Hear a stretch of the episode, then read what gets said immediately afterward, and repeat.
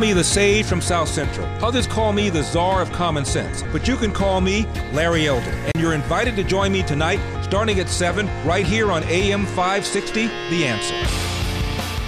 Top of the morning, Dan and Amy. So, uh, Shutdown Theater came to the Kennedy yesterday, and uh, this time there were arrests, a dozen people arrested. Uh, seems like there were two different orders. State police had an order to arrest, Chicago police had an order to stand down.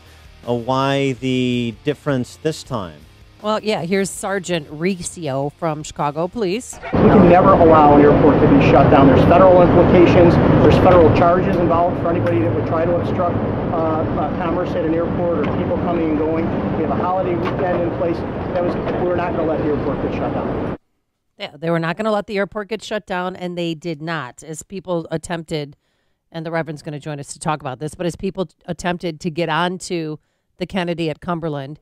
They were not snatched, but they arrested 12 people, each given a $120 fine. All right. Uh, making his uh, one call from jail to join us now is Reverend Greg Livingston. He's the president and founder of the Coalition for New Chicago, uh, who organized this protest as he did the uh, Lakeshore one a couple weeks back. Greg, thanks for joining us again. Appreciate it.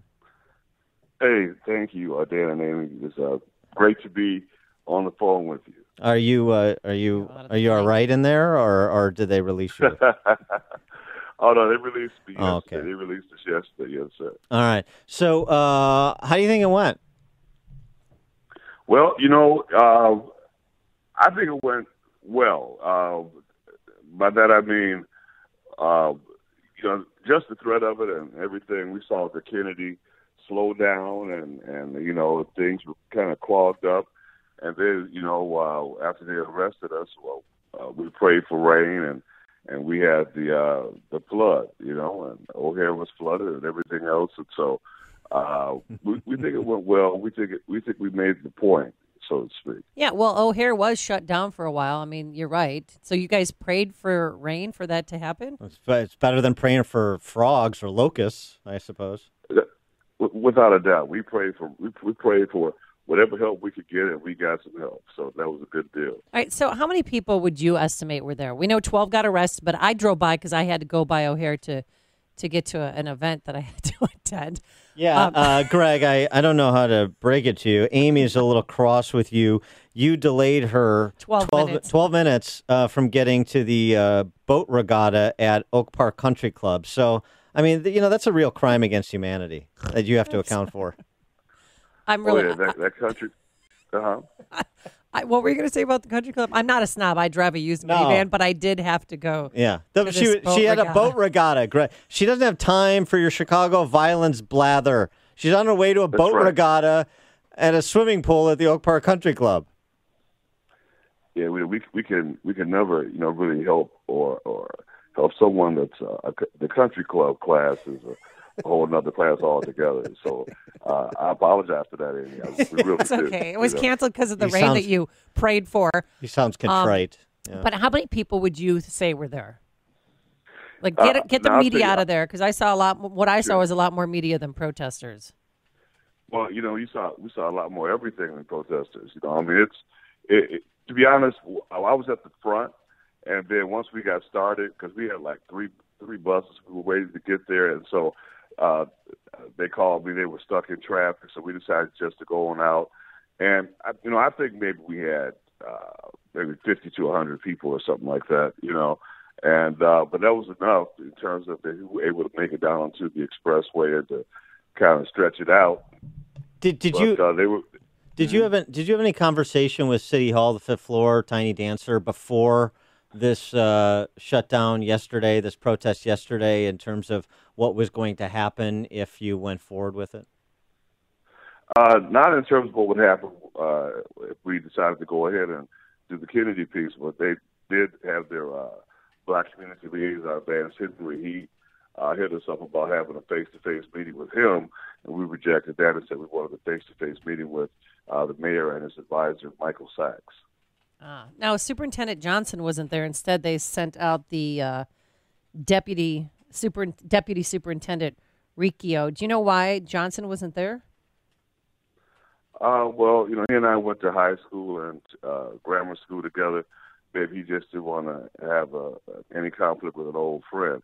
But you know, but for us, really, you know, one of the larger questions, and afterwards, you know, I heard uh, uh, Major Byrd's explanation was, you know, what was so different about this federal expressway, you know, than the one than Dan Ryan? What what was so different? Why why couldn't we do it? You know, keep going? Why why did we have to be stopped? You know, so yeah, I think that, that was one of the bigger questions. Yeah, I think that's a fair point. Actually, they sort of uh, set the precedent with the Dan Ryan, so I'm not particularly persuaded by the police response either. Here, here's the thing. Um, you know, you got some people upset because it's a spectacle and it's inconvenient, and then all, all of a sudden, some Chicagoans become fiscal conservatives. You know, they're worried about a few hundred thousand dollars in police uh, associated police costs for a city that's got thirty billion dollars in unfunded police and fire.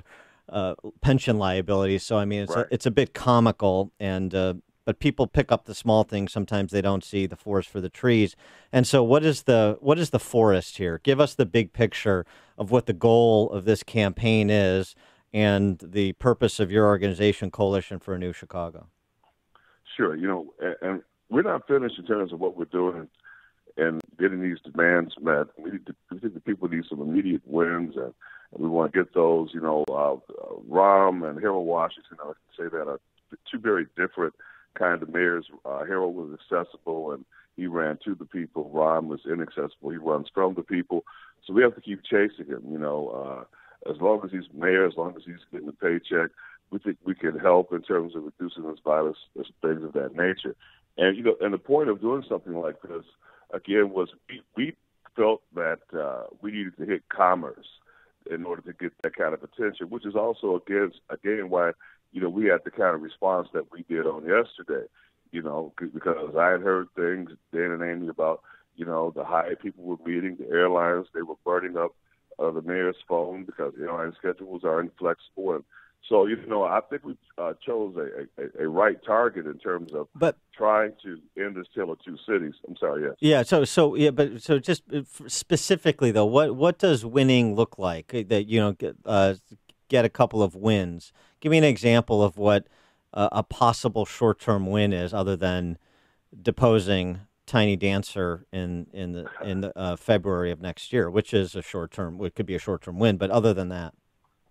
Sure. You know, we have demands uh, uh, like uh, for uh, work, construction jobs, you know, in terms of workforce, that they be 20% African American. Uh, looking for uh, funding for uh, black-led anti-violence programs, or or giving money to black men to help black boys. You know, uh, uh, you know, just economic investment on the south and west sides that's commensurate with the uh, investment on downtown and the north side in terms of funding and partnerships. You know, uh, so things that can can really make a difference in the now uh, to work at that. You know, that that one and a half billion dollar slush fund that the mayor has. You know, instead of having fifty-five million dollars that was slated for the West Side go to David Pearce, let it go to the West Side to do what it needs to do. So, yeah, but but Greg, uh, but Greg, on on this matter of you know investments on the West and South Side, you know, public funding of stuff on the West and South Sides, or anywhere for that mm-hmm. matter, businesses don't want to go where it's not safe. So it seems right. to it seems to me you've got it uh, you've got the cart in front of the horse. Until it's safe, there's no amount of money that will incentivize most businesses many businesses, clearly based on what we see in the South and West Sides, from locating there. And so, until government abides its first responsibility to provide for public safety, why is it on business or why is it on the taxpayers to throw bad money after bad money uh, that we've done? We've tried this, you know, sort of economic development, public private partnerships, all of the bromides about investing in places that lack economic opportunity. And it seems to me we continue to put the cart before the horse. Uh, I think that, uh, you know, there, has been such a, a, paucity of investment on uh, the south and west sides that j- just uh, some new blood, some some nutrients, you know, pumped into the veins of the community would make a huge difference. Uh, but I do agree with you. You know, we've tried to to monetize the solution, if you will, in so many different ways over and over again. But but I think that uh, there has to be a real involvement of the community, uh, which is not easy. It's not easy.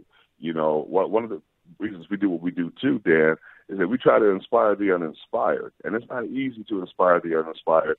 So we try to have some kind of uh, uh, action, like we did yesterday, or, or actions in the past, to give people some kind of uh, uh, spark, you know, to say, mm-hmm. "Come on, you can do this. Let's go." And, and again, you know, I've challenged, I've passed for some of the most challenged areas in the city, and there's nothing easy about trying to inspire people who, who have given up, you know. But uh, it's something that we have to do. And so, even in terms of you know investment, you know, I think some of these areas are so bad that it's you know, it's always the driest wood that catches on fire first. And I think that uh, some real investment, real investment, can really make a difference in terms of inspiring the people in that community. Yep. So, to, Reverend, uh, one thing that people never know. So, you get arrested with 11 other people. Then what happens? Did you have to pay the $120 fines, and where'd they take you, and how soon were you released? Yeah, yeah, they they took us uh, away somewhere to like a temporary spot that they had, and then you know they uh, went through, uh, checked their IDs for warrants and things like that, and then they, you know they told us what we were charged with, and and uh, we didn't have to pay uh, yesterday, but you know you have the option of paying or going to court or whatever on that. So, uh, but it, but the, the the troopers treated us all with great uh, respect. You know, it, it wasn't like a, a, a 68 Democratic convention piece. Even though one of the guys that was arrested, one of the guys that was arrested with us he was uh, uh, with the National Guard at the 68 convention. Wow. You know, so yeah, he was 75, and so wow. he was there right. 50 years ago. So what's so, you know, what's next? What are you doing? Midway? Where are you going with this? Now, well, we have we have something planned. I'm, I'm trying to pull it together, and uh, before I really announce it, I I think it'll be something that will surprise many people because you know we're not just a one trick pony.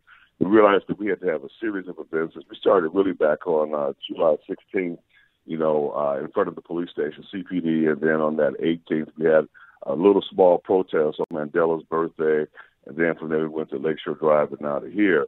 And so we realized that we're building an infrastructure, if you will, in terms of challenging and countering the powers that be.